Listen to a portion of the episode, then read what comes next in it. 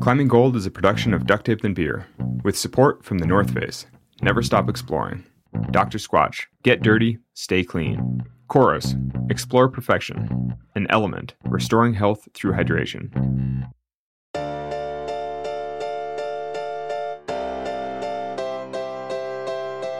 Hey everyone. This season on Climbing Gold, we dove into the present and future of our sport. We saw a lot of positives and ran into some of the difficult parts of our sport and grappled with some of the growing pains as this next chapter in climbing unfolds. Today, on our final episode, Alex and I are going to sit down with our executive producer, Lisi Hendricks, and our producer, John Bergman, and look back at some of the learnings from this last season and make some guesses about what the future holds for climbing. All right, so this season, we've talked a lot about how much competitive climbing has grown, evolved, and professionalized in the last five to seven years. Um, to use John's metaphor that we've been working with, it's grown up and it's kind of ready to move out of the house and do its own thing. You know, what did you what did you all like learn or find the most interesting about this season? This season, you know, I'm like, oh, this is my childhood. You know, going from a scrappy youth team doing some competitions to seeing the competitions get a little more professional to seeing it all start in the Olympics this season. I'm like, this has been my entire life of climbing, basically. Whereas last season, it was like crazy stories that I'd never heard. I don't know if I I already kind of knew about the the evolution and whatnot, but it was cool. For example, I think of like Alex Johnson mentioning that she and Alex Puccio were sleeping on gym floors in her episode and stuff like that. And I, Alex Johnson and and Puccio, they were doing that. That was like 2000, what, eight, you know, nine, 10. It, like, that was only a, a decade ago. So when you think about how much progress has been made on the comp scene, and particularly on the American, with American comp climbers uh, in just a decade, that's pretty that's pretty incredible. That's a lot of uh, a lot of progress in a short amount of time. Yeah, even in the last five years, I think somebody was telling me, was it on on this show that someone was talking about Sean Bailey sleeping in his rental car and doing the Yeah. World Cup circuit? yeah, that's pretty. You know, that's only a few years ago. Oh, how things have changed. Yeah, yeah, in in just like a few years, right? That's that's incredible. So, and and it's so it's it's cool to think, wow, if it changed that much in the past just a few years, I wonder how much it's going to continue to change in the in the coming years in ways that maybe we can't even imagine. Is it going to continue to evolve as quickly as it has in the last few years, or do you even think it's headed to a place where it becomes uh, a huge sport, like about the more about the money, like the NFL? Well, that's that's an interesting question. Do you actually think it will keep changing at that pace, or do you think it's just going to change up to a certain point, basically grow up a little bit, and then stabilize again? Because I, I personally kind of think that it's going to reach a certain threshold where it's like a normal competitive sport, like just a little bit more adult, and then and then stop there, and and not continue all the way to the NFL or something.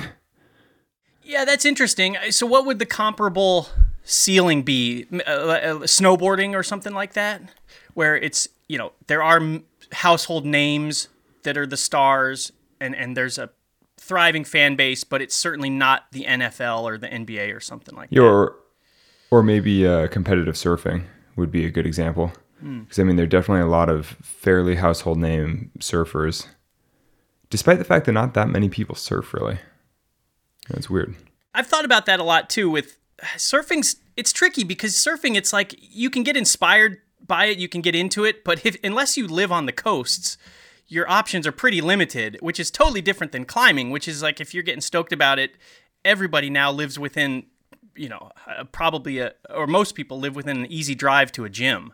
It seems like surfing culture though has like became way more mainstream at some point and just just from the standpoint of like the clothes that people wanted to wear and the way they wanted to act um, versus climbing culture hasn't really hit that yet Yeah, that is true. You could go to like a mall in middle of America and go to like like uh, I think that store is called like Ocean Pacific or something. Like I have a memory from my childhood or whatever, like where where you could kind of go dress like a surfer, even though You've never touched water before. yeah, yeah, exactly. Like it was it was they did a good job of like exploiting the uh, surf culture to carry on consumerism in in the U.S. But th- that's why I think it's not that unrealistic for climbing to reach that sort of a point, but probably not really much further. we, you know, we've we've talked a lot about how stories are really crucial to holding the climbing community together. Like that that is something um, that is really important. And they were they used to be shared around campfires um, in climbing magazines, and more and more it's getting a little bit more um, I don't know disjointed, but certainly in the past, like each generation kind of had like these moments where everyone would be like, "Holy cow! Look what happened!" Would, you know, when Lynn Hill freed the nose, uh, Sharma did the first 515 on realization. Um, and I'm not sure that comp climbing has certainly it hasn't given me that, or I don't think it's given most climbers that. Maybe until now, because the men's final at the Olympics was like a moment. It was it was one of those stories, and something that people who saw it will remember and talk about because, like, I won't forget our entire family standing around the laptop, like cheering our brains out. It was incredible. It's funny you say that about the Olympic finals because literally yesterday I was filming with somebody who happened to be like not really a climber, but he was at the Olympics filming some of the equestrian sports and I think some of the surfing. But basically, he was just at the Olympics doing, uh, you know, a certain type of filming. And he said that he was filming with some Austrians when he, he basically he was like, "Man, and did you see the Austrian guy in finals? Like, wasn't it crazy? I was with a bunch of Austrians and they went insane. It was like such a moment." I was like, "Oh, it's pretty funny to hear a non-climbing cameraman talk about you know that moment from climbing at the Olympics." I was like, "Oh, you're right. I mean, it was a very dramatic finals, particularly if you're Austrian." Overall, like kind of from what I'm hearing, the Olympics you know were not this immediate boon to climbing uh, nothing has magically changed. Is that kind of like what what you guys have also kind of heard? I do think that's true, and I've talked to some other gym owners, and I, th- I, think the big expectation or the big hope was that after the Olympics, we would see this huge. The uh, gym owners would see this huge influx of people going into the gym, saying, "Oh, I, I saw climbing in the Olympics, and I want to try it." And most of the people I've talked to, that has not been the case. I think there's probably extraneous factors there, like being still in a pandemic and stuff, and so people might be reluctant to go to the gym like they normally would. Um, but it's interesting. I was Alex. I was talking to somebody, and they said, "Yeah, ever since the Olympics, I haven't had anybody come into my gym saying they want to try it try climbing because they saw it in the Olympics, but I still get people saying they want to try it because they saw free solo. So it seems like um, maybe the Olympics, at least in the immediate sense, hasn't had that impact that everybody w- was expecting in terms of participation. But I don't know. Just because show the Hollywood, that's the that's the real driver for climbing. Mm. You know. Yeah. Yeah. Dawn Wall, free solo. Yeah. Now the Alpinist. Yeah. It's all about those Hollywood movies. Yep. Well, I wonder if it just takes longer um, for the Olympics to because of you know when a new sport is in the Olympics, you it's not it doesn't get mainstream views. Um, yeah, it doesn't like get the, sports, coverage. Yeah, so I wonder if it just takes longer for people to to watch it and adopt it. You know, that's, that's a good point because, like, um, I think of snowboarding, its debut in the Olympics you know, we all, I think many of us think of Shaun White, the flying tomato, as kind of like the face of Olympic snowboarding. But when it first, its first debut, it wasn't even half pipe. Uh, they weren't doing tricks. They were like racing like skiers. And there's a lot of similarities between, you know, our debut and, and snowboarding's debut. You could definitely imagine LA 2028 having a big impact for gym climbing in the US because by then it will have matured enough that, you know, it'll be domestic US competitors will almost certainly be in contention for medals. It's, you know, I mean, I can see that having a much bigger impact. Yeah, and even at that point, there might be more colleges that do it. It might be NCAA sanctioned, so there might be like college scholarships for climbing, right? Who knows? Um, so I think that's a good point. I, will finally be able to go back to college. Get that college scholarship. Yeah. you look forward to that. I have nightmares about that that's like my one recurring dream is like where I wake up and I find out that I never finished my like Spanish credit and I have to go back and I'm like in the dorm and I'm like, why do I live here? Why am I here? like, that's what I, that is like my most just to share that. Sorry. Is, is, everybody else in the dream the same age as you or are they all no, still they're college all younger aged? and I'm like 40, 43 and just being like, what am I doing here? It's terrifying. Dude, at that point you may as well be doing an anthropology degree. you're, like, yeah. you're like, I'm stuck amongst a different generation. yeah, totally.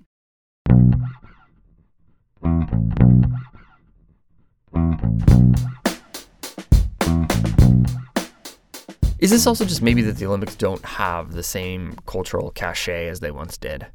That's definitely something that is worth considering. Is do the Olympics in 2021 uh, have the the same impact that they have for decades previously? Uh, impact on pop culture and kind of public consciousness and all that. I don't know. Maybe maybe not. Does the Olympics mean as much today as it did back in like 1984 when Mary Lou Retton, you know, wins gymnastics and she's on the Wheaties box and like all, this stuff and she becomes a household name. Does that happen with the Olympics nowadays? I don't know. Yeah, I mean, I tend to agree cuz I think there, you know, like if you look at Instagram for instance, there are plenty of people that are huge influencers in the climbing world that have you know, 100,000 followers that have the same amount of followers as people that just competed in the Olympics. Um, but doesn't that make you sad? yeah, a little bit, but it's also really interesting, right? Because it means that, you know, anyone can reach people these days. Um, whereas in 1984, that wasn't the case. You know, we were told who to look up to. And now people, because of social media, can kind of choose who they want to follow. I'm like, I don't know. That's a very optimistic way of framing it. It's like, or they get deceived into who to follow. yeah. That's that's a whole different discussion. That is a whole different discussion. Climbing Gold season three. The algorithm.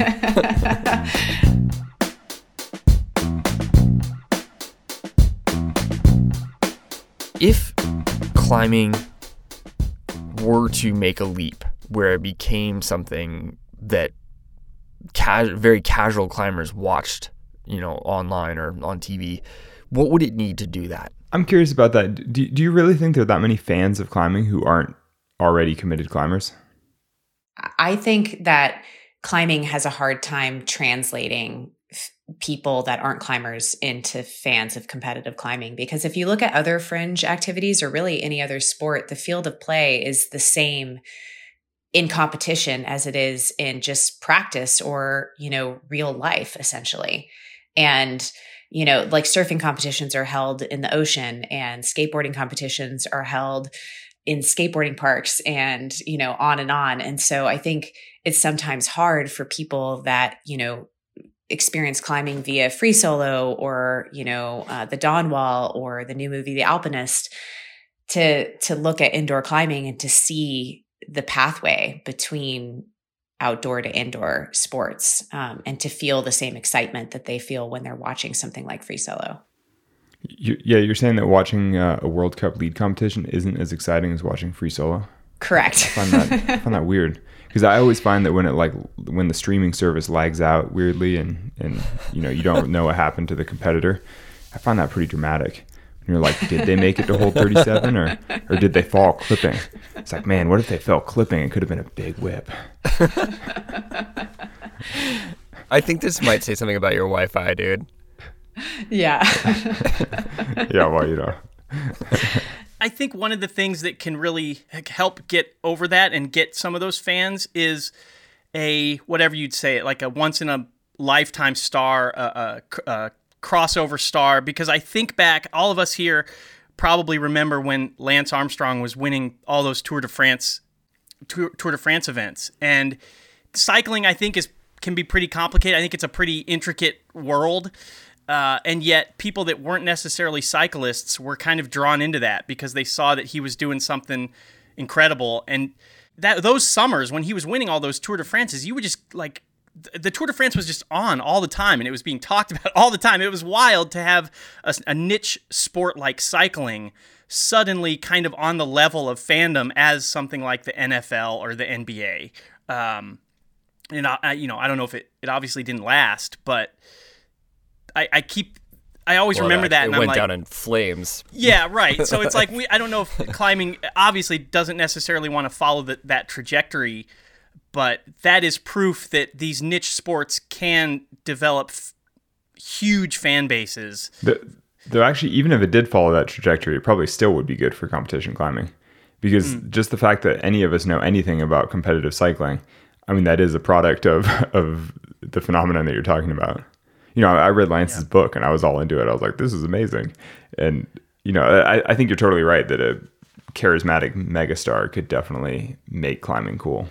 Yeah, charismatic I mean- megastar, like with an incredible story, right? With- with, with- an incredible story, with dominant performances.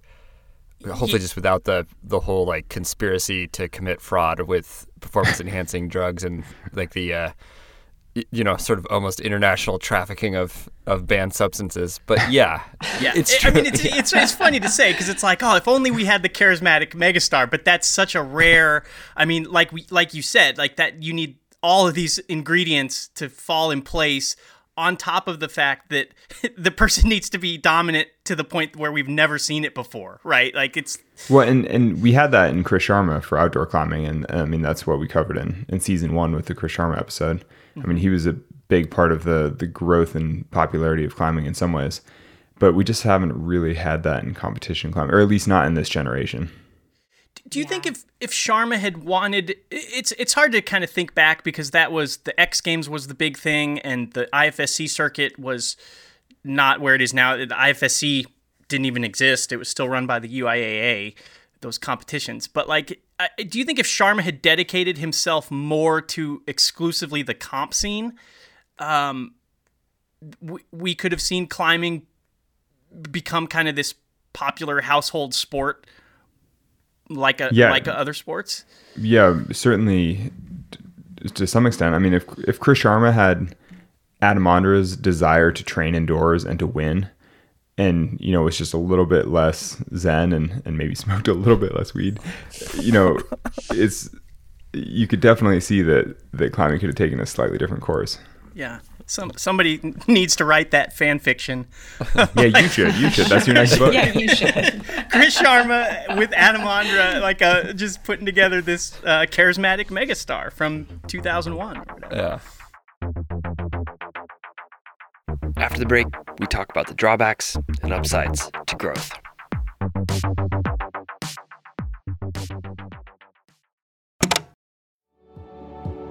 I've been a North Face athlete for almost 18 years, which has been incredible, and I've always appreciated their commitment to exploration.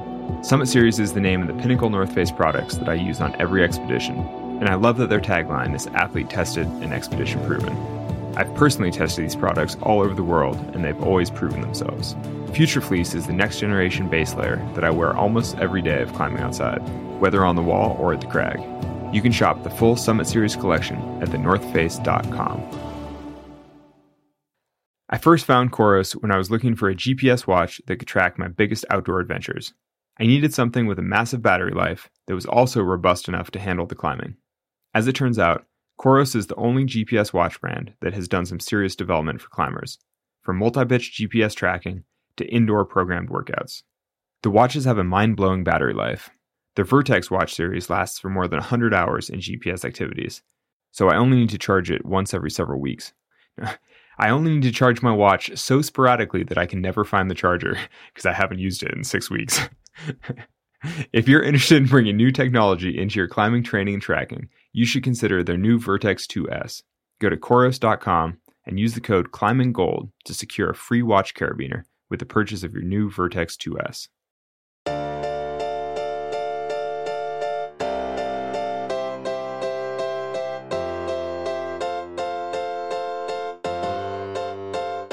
I think that we all agree that the infrastructure, the resources that have been poured into climbing, you know, in the last 10 years, it's it's good for for our athletes. It's easier to make a living. There's different paths forward towards professionalism. Um, the training and the health and the knowledge, all those are trending up, and hopefully that equates for a healthier professional side to the sport. But my question is, is the growth in climbing good for the average climber? I think it might be better for the average climber because if ultimately it creates a situation where there's more money and more interest in the sport, then better gyms will be built and um, climbing will just be more accessible and easier to learn. Um, so I could see that aspect of it being better for the average climber. Yeah, I, I, I think the, the accessibility and, and the more money in the sport and thus better livelihoods for the people doing it, those are all benefits to, to what Lisi said, but I think there are potential drawbacks too. I, I mean, one of the big things this whole season has been we've been talking about climbing culture and how do you maintain that, and I think that it gets tricky because it kind of there's this question of then well okay well what is climbing culture? Um, but i think one of when i think of climbing culture one of the things i think of is the fact that there's it, it kind of feels like we're all in this together we're all on the same level even if we're not right like if i'm in a gym I could be sitting on the crash pads. It doesn't matter who I'm sitting next to. It could be it could be Ondra, it could be some teen kid in the gym who crushes V13, or it could just be somebody who's like in there for the the first time trying climbing. And yet somehow we would be able to connect and have a great conversation. There's just not this there's not this separation. Um, and I don't know if that continues as climbing continues to to grow. Um, why do you think that would change? Well, I think for one thing, if you think about other I think about other sports, right? Like the the athletes in other sports usually are not training in the same facilities as like usually there's almost like there's like elite facilities like if you're a quarterback or something, you're not training at Lifetime Fitness, right? You're probably going to the some elite training facility, right? Um, no, that, that's interesting. Actually, you're right though because we're already seeing that in Salt Lake City. Let's say with the uh, with the Olympic Training Center, you know the the most elite climbers in the U.S. aren't really going to commercial gyms anymore. Yeah, which I think is is cool too. I don't want to act like that's necessarily a bad thing. I think it, the training center's awesome, and we've highlighted it on this in this season. I just think it is. I, I'm just it is a a pinpoint a pin that we can put in the something that could change and continue to change. You, you know, in, in some ways, though, that's the natural byproduct of, you know, we, we talk about a climbing superstar and, and how that's good for the sport and having fans and all that. But as soon as you start to have, you know, stars and fans and all those kinds of things, it does become much harder to train in a commercial gym. You know, and, and, and I'll just say from from personal experience, you know, when I travel to random gyms, like if I'm in a city for work and I just drop into some some random gym unannounced, you know, it's uh it's often a bit of a thing. You know, it's like I basically and and it's interesting because as climbing gets more popular and there are more climbers doing it, uh, like in the past and in some more rural places, I could drop into a gym and then basically just know that I'm gonna chat and like take a picture with every single person in the gym at that moment. But that's kind of fine because there'll be, you know, 20 people and so, you know, you can spend the first 15 minutes of your session kind of like chit chatting and taking pictures with people, and then you can just have your climbing session. But, you know, in some of the more popular urban gyms, there is no end to the line. you know, it's like there's no, like I recently did an event, which, which to be fair was for Global Climbing Day. So, I mean, people were sort of expecting to come in for a moment like that. But I kept thinking, like, oh, just you know, sign things and take pictures as fast as I can. Eventually, I'll get to the end of the line and then I'll have a bouldering session. And the line never ended. I basically did four hours of, you know, almost ceaseless chatting and, and photos. Because in an urban area, people, you know, text their friends, folks come, folks leave the gym. It's like there isn't really a finite number. It's like, you know, I mean, there, I don't know, that was in the Bay Area. So there's something like 8 million people living within an hour drive. And so it's like you just never reach the end of the line. You're like, climbing is too popular yeah, it's almost like the the, the hierarchy is getting more solidified, uh, and and you know, because I think back like a, a, few years ago, I remember a friend of mine was like, "Oh yeah, like Adam Ondra was in the states some reason, and he was like, yeah, Adam Ondra like came into the gym and we were just climbing with him, and he was like totally cool. He was just like climbing with all of us, helping us out with beta and all that." Just as you would with any, with a, any climbing partner. And then now I have a hard time thinking that would be the case. The, dude, I actually went to the gym a couple days ago, and uh, this random guy was like, "Hey, how do I do this problem?" And I and I gave him some beta, and then he sent an next go, and he was like, "I've been working on that for an hour," and he just hadn't thought of like a pretty simple little fix with like yeah. switching his hands on a hold. And I was like, "And that's why I'm a professional. Twenty five years of practice." And I told him to switch hands. I, I, it's like we have this sense. There's still this sense that you could go to a gym and bump into a famous climber, pro climber, whatever, and just like c- climb with them. And that's how it's been the case for a long time. I don't know if it'll be the case in the future, and that's certainly not the case with other sports. Like, oh, I was down the street. I bumped into this quarterback and we like threw the ball around for an hour. It's like this pro quarterback. No, that that that wouldn't happen. But it does happen in climbing. I don't know if it will continue to happen. Though with climbing, it will always continue to happen outdoors. I mean, if you go to cliffs with the hardest routes in the world, you're always going to find the strongest climbers in the world. I mean, that's the beauty of outdoor climbing is that you know everyone will always climb on the the same routes. Yeah, unless though there could be I mean, I don't know if this is the case, but if there was a crew there that had like their entourage, right, for filming it or something and we're like, yeah, we're we're filming now, like go elsewhere. But, but even right, then, I mean, it's but even then, it's public land. You know, it's like you can't really kick people out, and and if you try to, it's incredibly poor form. Mm-hmm. I mean, I I rolled up to the crag with an entourage yesterday, and it was uh, kind of douchey, but it was it was fine. At least he was there. She survived. I, I don't yeah, know. barely. You, you, yeah, yeah. With that douchey? It's hard to tell. But it's like well, we when you send my project in my face, it makes it really, really hard for me to. But I validated your beta, didn't I? you did. I validated. That's like the. I, I, I, I, stole your project, but I, I used the same beta that you were trying, so it doesn't. No, I didn't didn't steal it because other people had done it, and, and and they were too afraid to use her beta. But I used her beta, and I thought it was very good, and it, I thought it was the best way. So that's something. Let I validated your beta. yeah. Definitely deserves to be on a T-shirt. Uh, no, um, Alex Honnold validated my beta. There that you go. deserves to be on a T-shirt. That is the no, no.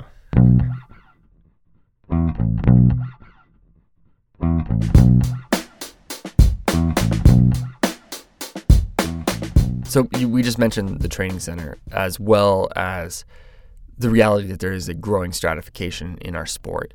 One of the next efforts that USA Climbing mentioned was building a $20 million training facility for the elite climbers, sort of like a, a castle on the hill that's absolutely world class. And sends up some red flags or, or maybe questions in my mind. It's like, is, is that really what we should be doing? Like, like if we were going to spend $20 million would we be better served if we spent that on outreach in urban areas where most of the gyms are or you know help create subsidized youth programs with with better coaching better resources or you know maybe even supporting more gyms like Memphis Rox what instead instead of like walling off our sport what if we use that those resources to start opening our arms well, it depends what your goal is i mean if your goal is to have the strongest climbers in the world doing the hardest routes and and winning competitions, then you know you should be building castles and like build nice training facilities. If your goal is to have a broad variety of people enjoying the sport, then you should definitely focus more on outreach and, and building accessible gyms. You know, it's like what's when though thinking about it, like being like more people included in it gives you the chance to find that breakout talent that has the charismatic sto- that has the charismatic personality, the story, the well, talent. I, I, I know what you mean, but I, I kind of disagree because even if you find that breakout talent and you don't have the facilities to to foster their growth, then you know basically if you don't have that training castle for them, then they can't really reach the peak peak performance. Yeah, I think the Olympics changes things a little bit in that it's this it, it it's such a significant stage and now that climbing has access to that stage I think actually fits the end the end goal for both of those would be the same whether you're building the castles, so to speak, to train the elites, or whether you're just using that money to to create a more robust gym infrastructure for access and whatnot. If the end goal of building the the castle, the elite training center and whatnot, if they if that leads to Olympic glory, gold medal, then that results in um, more people becoming aware of climbing. Actually, though, I, I immediately I'm like, is that even true though? Because I mean, Nathaniel Coleman won a silver medal, and like, does you know has that changed climbing? Like, uh, you know, like is that driving growth in the gyms? Like, I don't know. I mean, I think maybe that's the the the common take is like, oh, well, if somebody wins in the Olympics, then it's going to drive a lot of people into the sport. But that's not really true necessarily, because you know, really what drives people into the sport is whether or not the Olympics gets a lot of coverage which presumably happens more if Americans win. But I mean, in this case, an American almost won, and you know, there's zero coverage and nobody really cares. Kind of like, I don't know, maybe, maybe uh, focusing more on the growth of gyms is is the better way to get more people into climbing.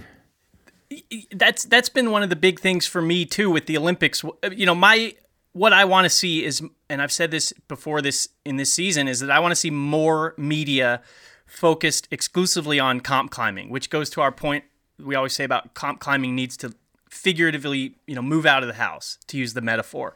And so I always want to see more media covering competition climbing, big media covering it, whether it's ESPN, Fox Sports, CBS Sports, NBC Sports. It'd be so cool if they would start covering competition climbing as well, these non endemic outlets. And during the Olympics, we actually saw that. Uh, we saw glimpses of it because all of those outlets were covering the Olympics. Most of them at some point mentioned climbing or ran a piece about climbing, comp climbing. Um, so in a way, the Olympics for me, I was like, oh, this, this, it's possible, you know, because here it is. They're they're doing it in the Olympic. It's possible to have all these non-endemic outlets interested in climbing. Um, and it was fleeting, right? Because now here we are after the Olympics, and of course they're not they're not covering competition climbing, but at least we saw it can happen. I like how your whole thesis of like climbing needs to move out of the house, and it's like basically went from like climbing needs to move out of the house you know, and go or competition climbing needs to move out of that house. And now we're talking about it like building castles. It's like it's like it not only needs to move out, it needs to build a mansion. like it's kind of like it's move like, out of the house, yeah, like, start your own career, yeah. get your own. Yeah. It's like my parents' house is shitty. It's time to get out of here. like they're living in vans. Like what the heck? Dude, competition climbing is li- living the American dream. yeah. After the break, we talk about the role gyms have to play in the future of our sport.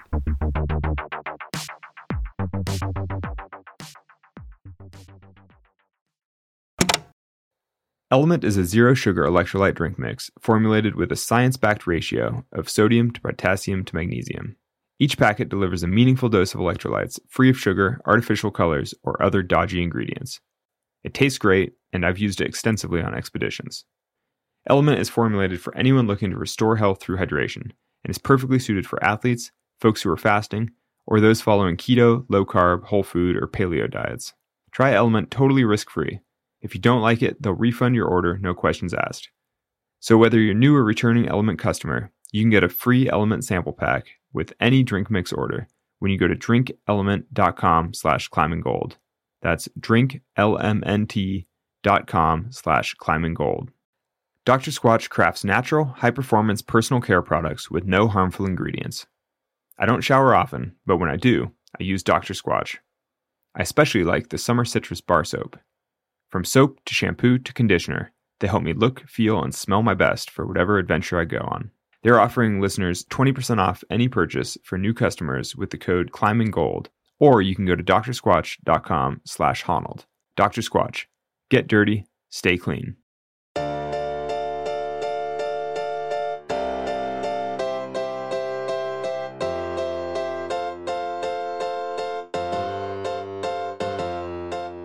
I want to say I thought it was really cool. I don't think this really got focused on, but in the Ashima episode, when she she said it kind of in passing, but she said that when she first started climbing, she went to her gym. She she learned she saw it in Central Park, and then she went to a gym, and her, her parents couldn't afford a gym membership, and so she was allowed to basically climb at the gym for free. And when she said that, that really struck me because I was like, oh, I don't know if that would happen now at at a gym. I mean, I know that there are gyms like Memphis Rox and stuff that have it built into their their business model to to have um, kind of tier different tiers of of paying. But I don't I don't know. I don't want to speak for Ashima. I don't think that was the case for her gym. I think it was just the gym just saw that she couldn't afford it and was like, yeah, it's okay, well, or, climb or, here anyway. Or the gym saw a singular talent. I mean, I think that's probably still true for most gyms. That if a if a six year old Japanese girl came in who could climb harder than than most of the adults in the gym, I think most gyms would would cut her a break. You know, be like, whoa, like let's let this little girl climb for free because this is incredible. You know, I mean, I, yeah. I think that's probably true in most places because, like, I mean, every gym in the country, the manager still has some discretion with that kind of stuff, and to allow a kid who look, seems to be a prodigy, you know, it's like I, I think most people w- would still let that slide.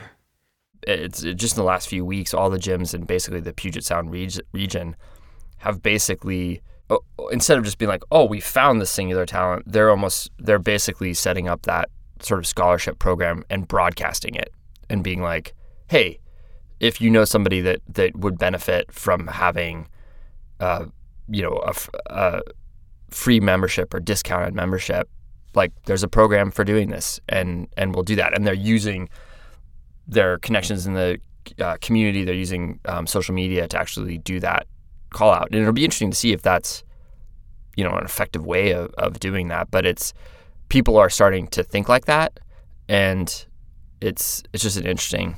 Um, Dude, uh, a, a, a, while back, I was at a gym in Brooklyn, and uh, there was this kind of young guy wandering around with no climbing shoes. He was just wearing a pair of socks, and he was just campusing things. And he definitely seemed like a beginner, but he was also campusing at a very high level. And I was like, huh. I was like, is this what happens when you can't afford rental shoes, but you're also prodigiously strong? And I was like, what an unusual, you know, I was like, I don't know. I was just struck by it. I mean, I, the fact that I still remember it means something. You know, I mean, there's the chance that he was, you know, a more experienced climber who just was like doing an arm day or something. But I really got the impression that it was somebody who was basically new to climbing, couldn't afford rental shoes, but was like, cool, I'll just campus. And I was like, wow, that's, that's, that's something, you know. That's cool. You you might have seen the next Chris Sharma there I, campusing. yeah, I think I would recognize him if I saw him again. So we'll see if I see him at the crag in a year or two and he's he's campusing 514. I'll be like, whoa. Yeah, you will not validate that beta. no. Yeah, exactly. That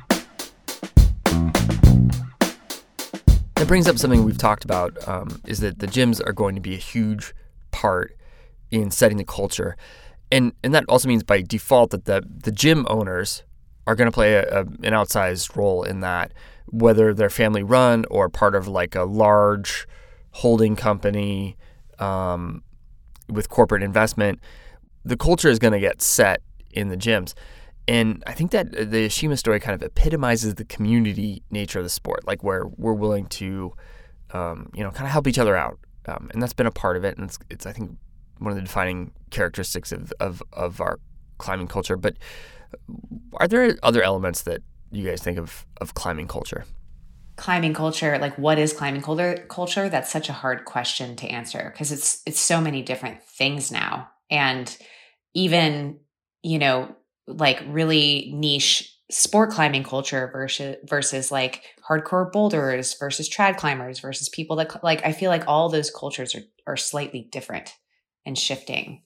Um, but I think the one thing that goes across the culture is that the sport is hard at any level. And yeah no it's yeah it's always hard. Yeah. Yeah it's just always hard at any level or at any style that you're doing it. And so i think that's like the one thing that kind of connects it culturally. It'd almost be interesting like every gym should probably always have a problem set that nobody in its membership can do. You know, like like that there almost should always be like an open project that they should almost like call in people for and be like, nobody sent this one for this month. Like that idea of of being like there's something I, I don't know, like that might actually help kind of maintain some of that through line from history where there were things like midnight midnight lightning where everyone walked past something but nobody could do it and then some, suddenly some, someone can do it i don't know it's just it's interesting to think about like that there might be little cheats and little creative ideas that allow us to tap into some of those things.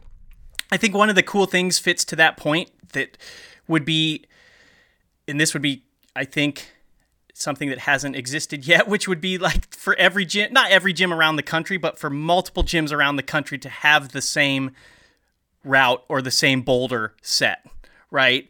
Um, so, like, you could go into a gym in California and there's this really hard, whatever, 514B uh, route with on kilter holds or something and then you could go to a gym in Florida and that same exact route is is up there. And so you have people all around the country still kind of trying this same gym route uh, which is kind of like the moonboard idea right? But with gyms with with routes. And I know that there are companies that have toyed around with that idea like Walltopia's got their harmonized wall system which is like gyms around the country can have the same angle and the same holds and all that. But um, yeah, it's just an interesting idea to have like the equivalent of Midnight Lightning outdoors, but have that in a gym in multiple gyms around the country. Well, that, that's how gyms slowly edge closer to 24 hour fitness. You know, it's like Yeah. imagine a bunch of big boxes around the country that have the same walls at the same angles. You have one setter that just sets a handful of problems. They all get replicated on the different walls. And then anytime you go into a 24 hour climbing, let's say, you have the same sets, you know, on all the different walls. Yeah, that's the risk, right? It's like a What is that even a risk? I mean, I, I actually, I mean, that might just be the future. You know, I mean, it's like certainly it's going to make the gym operators the most money because you don't need any staff. Yeah, it certainly make route setting easy, right? Like, hey, here's a route. Put it in every, it- put it in all 15 of our gyms or something like that, right? Like, Well, not not even that. Um, You basically have one, you know, flagship gym where you have a handful of good setters. They set the whole gym, and then that exact set gets replicated in all the other boxes, yeah, which which is depressing to think about. But is I mean, this sounds so dystopian, but logical. put yourself in the shoes of somebody who's coming into this industry totally from the outside, and they want to s- start a chain of gyms. Just like you say, okay, at like a chain of rest like McDonald's, we're gonna have the same recipe for a hamburger in every single McDonald's, right? Like you would you'd say, okay, well we're just gonna have the same routes in every gym. There is a as much as we kind of cringe at this idea or can cringe and pick apart at the pros and cons, there is a logic to it. well, well, um, do we cringe? Because every gym I go into now, I just go to one of the boards in the back and just use a, Yeah. you know, the same training board that I use at home because I like the consistency. I like being able to train on the same problems. You know, it's I don't know. Yeah, or maybe it's. I mean, this is like way down the future, but maybe it's just every gym is a is the same exact spray wall, and people use their app just like you would for a moonboard, where certain holds light up. It's like the certain you use your phone and the certain holds light up on the spray wall, and you're like, okay, that's my five twelve route that I'm gonna climb today at this gym. That that would that that that's futuristic actually. If you imagine that every gym is just a ton of holds, like every tee nut full of holds, and then when you get to the base, you're like, I want a 13B endurance route, and it just like lights up a nice 13B Yeah. endurance route. You're like, that'd be cool. I don't know. I, I feel like we might not be as far away from that as po- in terms of the the the technology to do it. Like that would be very pretty easy to do, right? So you just create an app and you fill your gym's w- walls with light up holds. If if anyone does this, we expect a nickel for uh, every new member. Just- you know, a lot of the things we're we're talking about, I think the average climber, like someone like me, doesn't doesn't have like a ton of d- ton of sway in. You know, like USA climbing doesn't care what I think, right? I, I just think that for the average person, it's kind of like, well, these are some issues. They're big, but like, how do I actually like influence them? And I think part of the way you can influence them is by where you go to the gym and who you support. And like, like because we are, I mean, you know, if you live in a big urban area, you start to have options, right? There, there are, um, you know, chains in where I live, and there's also like starting to become like sort of more, I will say, quote unquote, like mom and pop places, like smaller gyms that have, um, you know, that that are thinking about like setting towards like a climber that really cares about it, and they're providing coaching. They're providing like sort of like analysis of movement, where they're starting to get that complex in the thinking, um, and that's really cool. And I really appreciate that there's still space for those kind of different environments to allow ideas to to percolate up. So it is wicked to think about like, well, how could technology be better? And I think it is like kind of neat to think about, oh, there's the same route all across the country. But I also worry about that. I, I do think we have power as as the consumers of climbing to think about what we want to support too. And it may not be as good for the elite people or the people that are making money off the sport. I I mean, I just wanted to say, I think I think part of the reason that you're not as interested in in that kind of mass setting is because you happen to go to a gym that already has great setting. You know, it's like if if you lived in a climbing desert, you'd be like, wow, that would be an incredible opportunity. Yeah. You know, it's like you you value the creative side of it because you already have something Yeah. I have like incredible. But it's like, but even but even in your town, you know, there are other gyms that have Yeah. much worse setting in town, and you're kind of, and that's why you don't go there. that is true.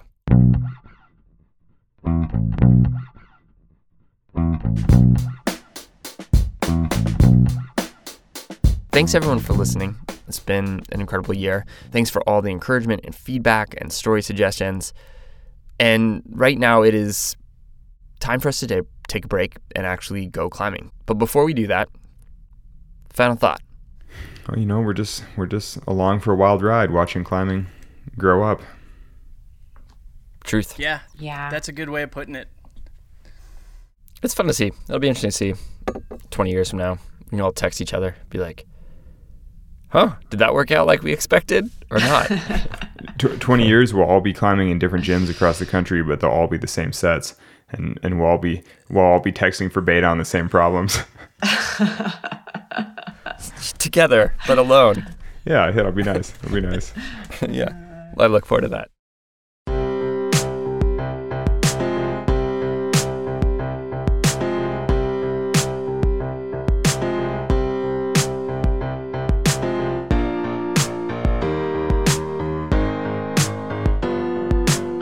Thank you, everyone, for listening, for all the encouragement and feedback and story suggestions. If you got more of them, send them our way because we're starting to think about season three.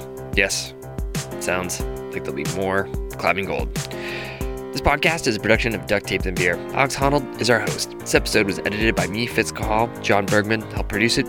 Additional editing and mixing from Cordelia Zars. Music today by Brendan O'Connell. Art direction by Anya Miller.